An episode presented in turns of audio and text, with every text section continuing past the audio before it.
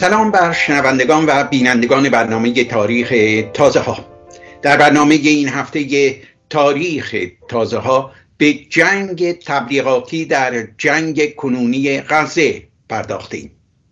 رابرت گودارد فیزیکدان آمریکایی و مخترع موشک های سوخت مایه گفته است برندگان یک جنگ آنهایی هستند که در جنگ شرکت نکردند.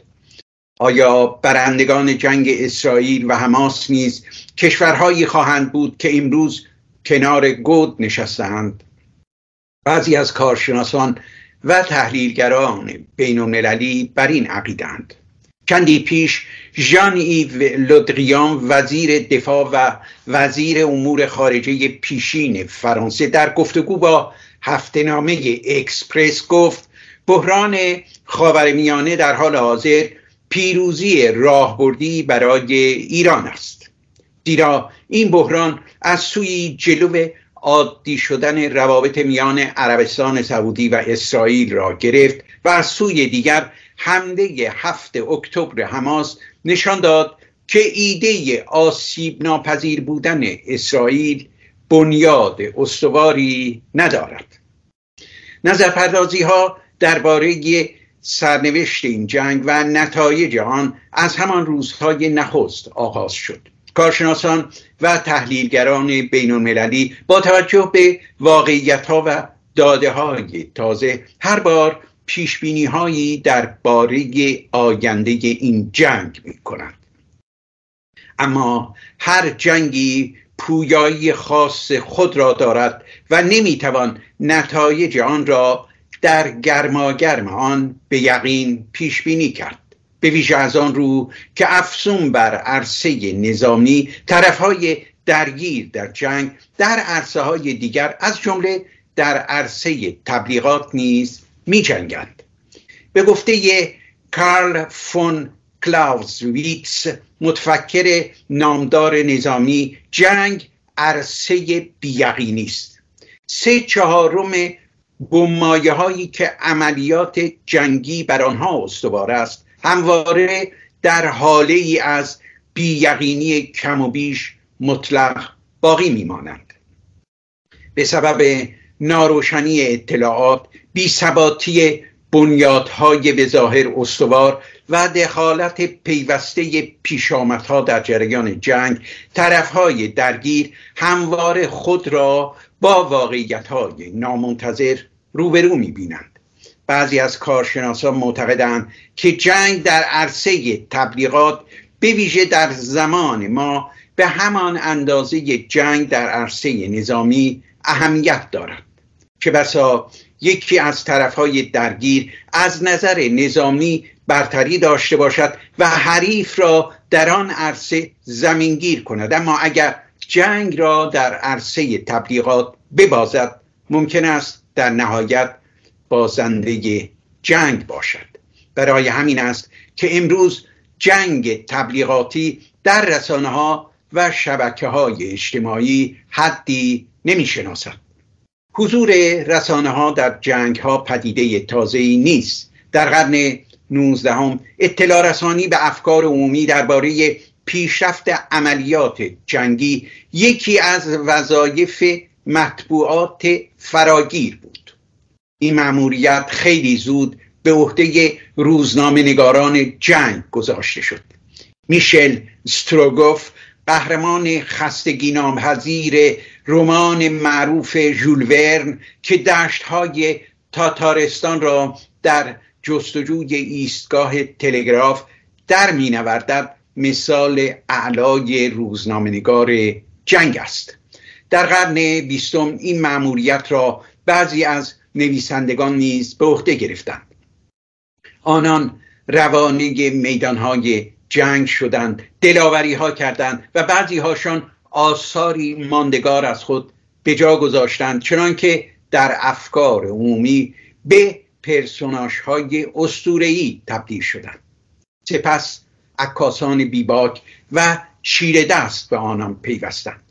در جنگ جهانی دوم نویسندگان و عکاسان برجسته در مقام خبرنگاران جنگ معموریت اطلاع رسانی به افکار عمومی را به عهده داشتند.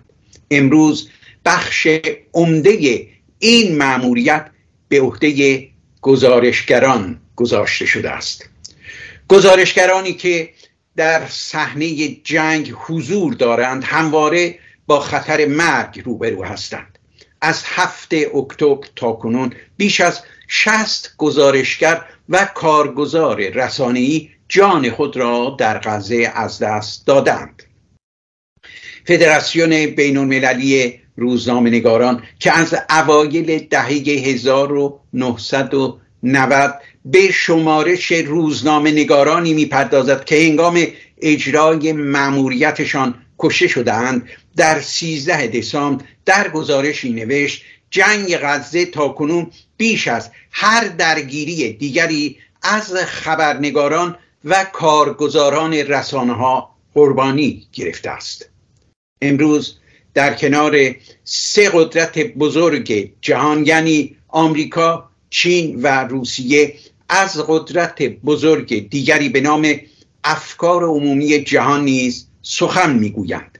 شالوده و ستون اصلی این چهارمین قدرت بزرگ جهان رسانه ها هستند که اکنون شبکه های اجتماعی نیز بر آنها افسوده شدند هدف اصلی جنگ تبلیغاتی جهت دادن به افکار عمومی است. بعضی از کارشناسان معتقدند با ادامه جنگ کنونی میان اسرائیل و حماس فشار روزافزون افکار عمومی جهان بر اسرائیل و پشتیبانان جهانی آن کشور سرنوشت و نتیجه نهایی این جنگ را تغییر خواهد داد. افکار عمومی جهان را تنها دولت ها و رسانه های وابسته به آنها نیستند که جهت می‌دهند. اقلیت های قومی و دینی سرآمدان فرهنگی و سیاسی مشاهیر دنیای هنر جوانان دانشگاهیان سازمان های غیر دولتی نویسندگان مجامع بین المللی و سرانجام خبرنگاران و گزارشگران در جهتگیری افکار عمومی جهانی سهم تعیین کننده دارند.